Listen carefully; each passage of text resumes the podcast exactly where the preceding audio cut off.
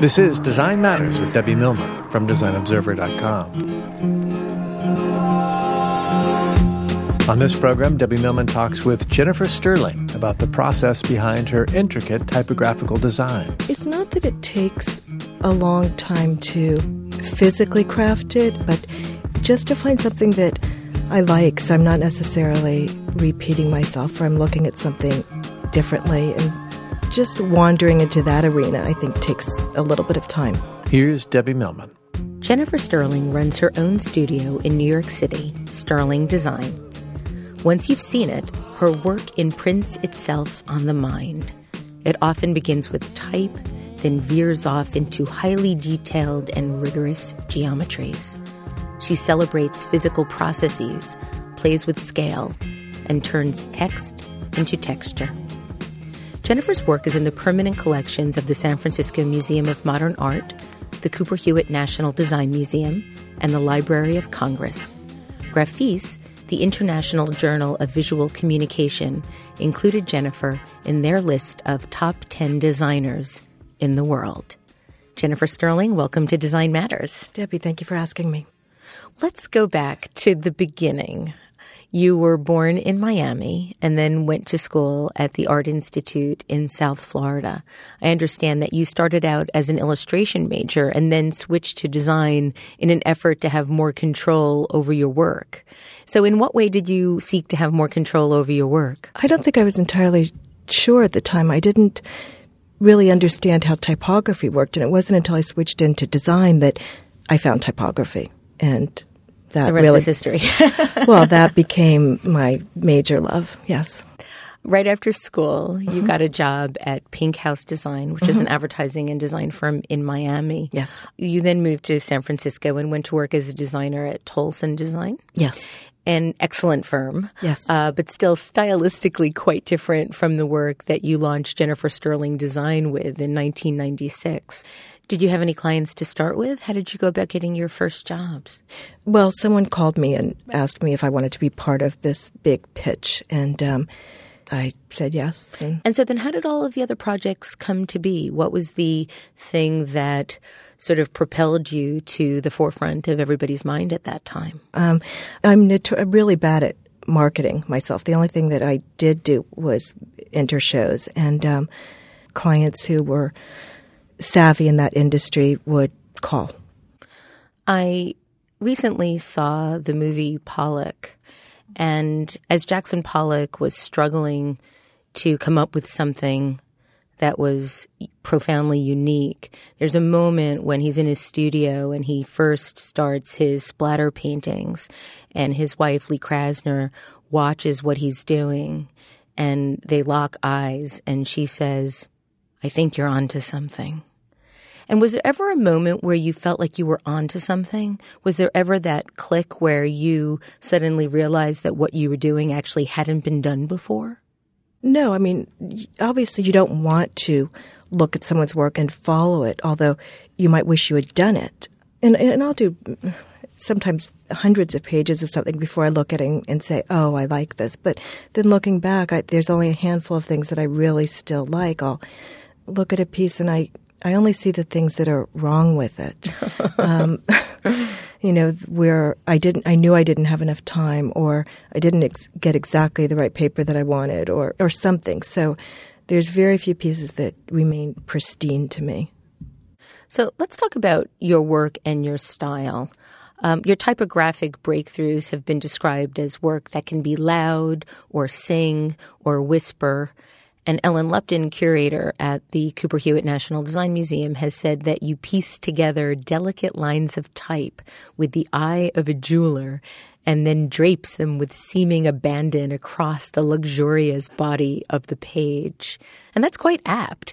So, Jennifer, how long does it take you to do that kind of work? It's not that it takes a long time to physically craft it, but just to find something that I like. So I'm not necessarily repeating myself or I'm looking at something differently and just wandering into that arena, I think, takes a little bit of time. So you wander into the arena. Do you sketch? Do you futz? Do you cry? Do you crumple paper up? Do you work on the computer?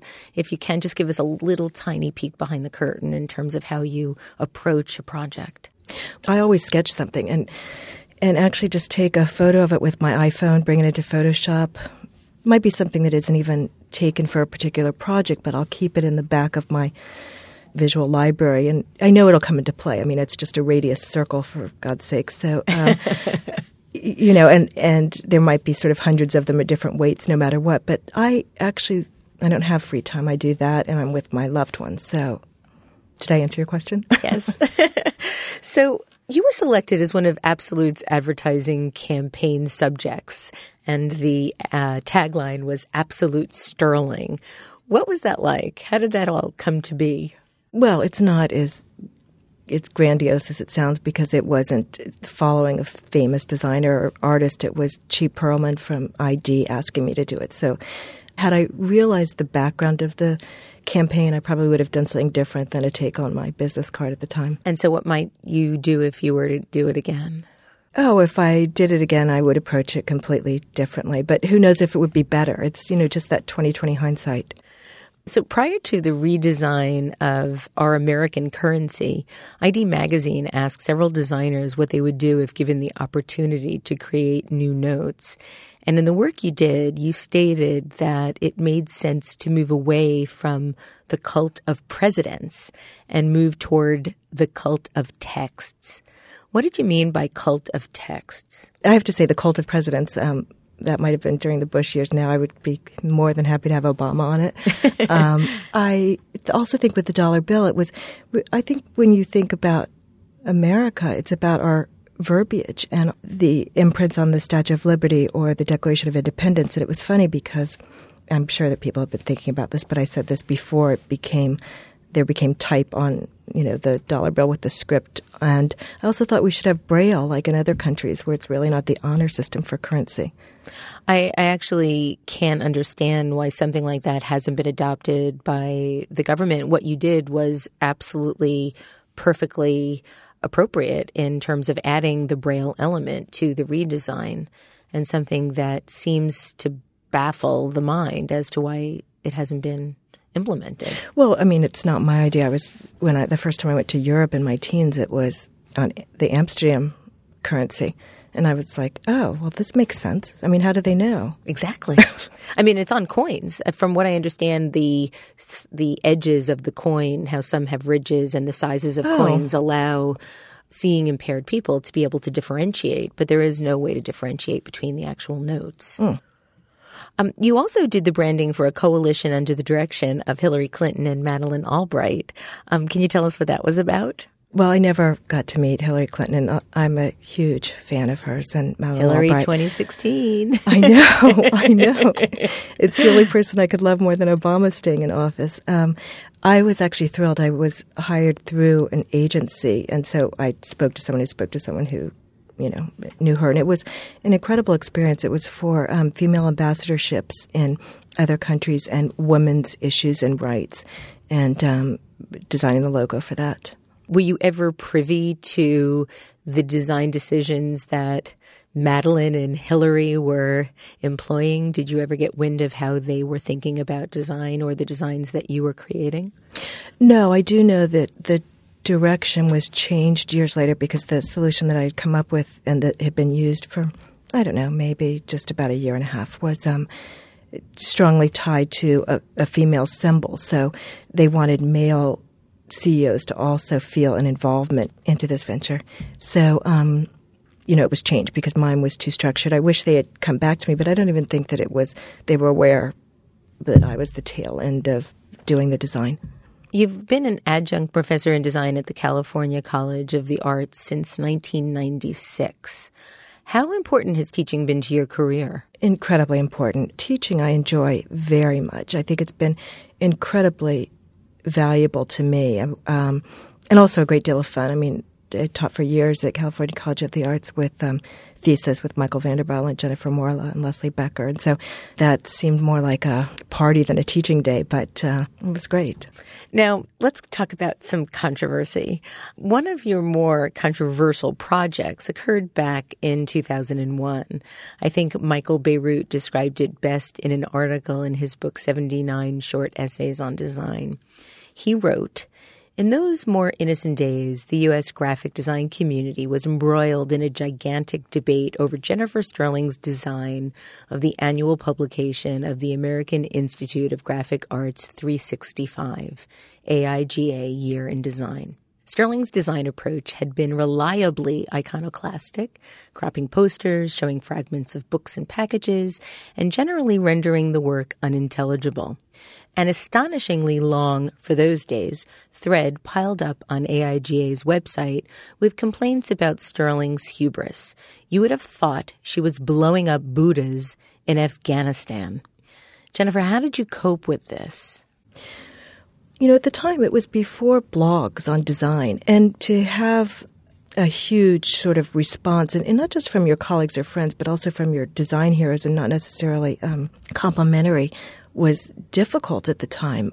I completely understand the reaction, by the way. I understand um, I cropped people's work. And as a designer, look, I switched majors because I didn't want people to do that. so, um, but when I was looking at it, I was trying to show what was so lovely about the piece. And it can just be this line on a page or the tactileness of the piece from the deboss or the incredible use of restraint with uh, serif typeface or sans serif typeface. So I was really trying to pay each piece a compliment, but uh, I all hell broke loose. Yeah, it was. Um, it's quite astonishing how easy it's become to criticize online. It seems like there's an awful lot of assessment that goes on without necessarily a full backstory to be able to explain the reasons strategically why people do the things that they do. And as someone who's also been the subject of negative feedback online, I really felt for you at the time because I actually liked the work, but didn't have the courage to weigh in because of my own fears of being criticized too.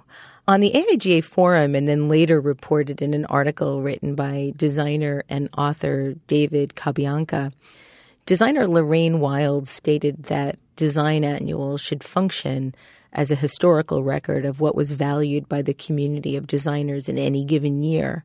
And as a record, annuals should demonstrate a neutral or transparent attitude toward the work they're intended to display.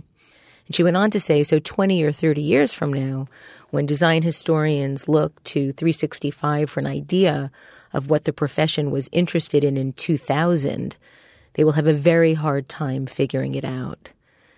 What do you think of that? Do you, do you agree with that statement? Well, actually, looking back on it, when I read that statement, I thought it was quite accurate. That that's probably the intent of the book, but it wasn't in my outline for the project. So I wrote to Lorraine Wild yesterday. I wanted to sort of get her sense. In David Cabianca's article, he talks about Lorraine sort of having the last word in this argument because she was the last statement that was recorded in the thread. So I decided I was going to write to Lorraine and ask her about the comments back then and if she still felt the same way. And this is her reply, Jennifer. She says, I think Jennifer is an amazing typographer and a very smart designer. My comments back then focused only on the Baroque nature of her design of that year's annual and whether or not the design got in the way of the content. Obviously, at that time, based on my experience as a person who combed through annuals, I was questioning the appropriateness of the subjective nature of the way she delivered the archive. And the truth is that 12 years later, I'm probably just as glad that she did what she did, since the 365 annual does end up not only being a piece of her work, but also an artifact of the sort of expressive, activated typography and willful independence from problem solving that characterized American graphic design from the mid 90s to the mid aughts. So she made something that, while not timeless, which I don't believe in anyway, is interesting over time. that's wonderful to hear. I mean, it's it's just maybe that should I don't the know last what to word say. on the subject, right? yes. so let's talk about some of your recent work. I understand that you're doing work in the music industry, you're doing work in the fashion industry, you're working on a luxury shoe line, you're designing textiles. Tell us about some of the work that you're currently making. Well, I've when I came over to the East Coast, just started posting some artwork online. I mean, I call it artwork because there's not a client for it. Um, so I am now doing work for Luna Textiles, who saw some of the work, and I'm also doing. I just finished a book for a fine art photographer, Yurik Vidovich.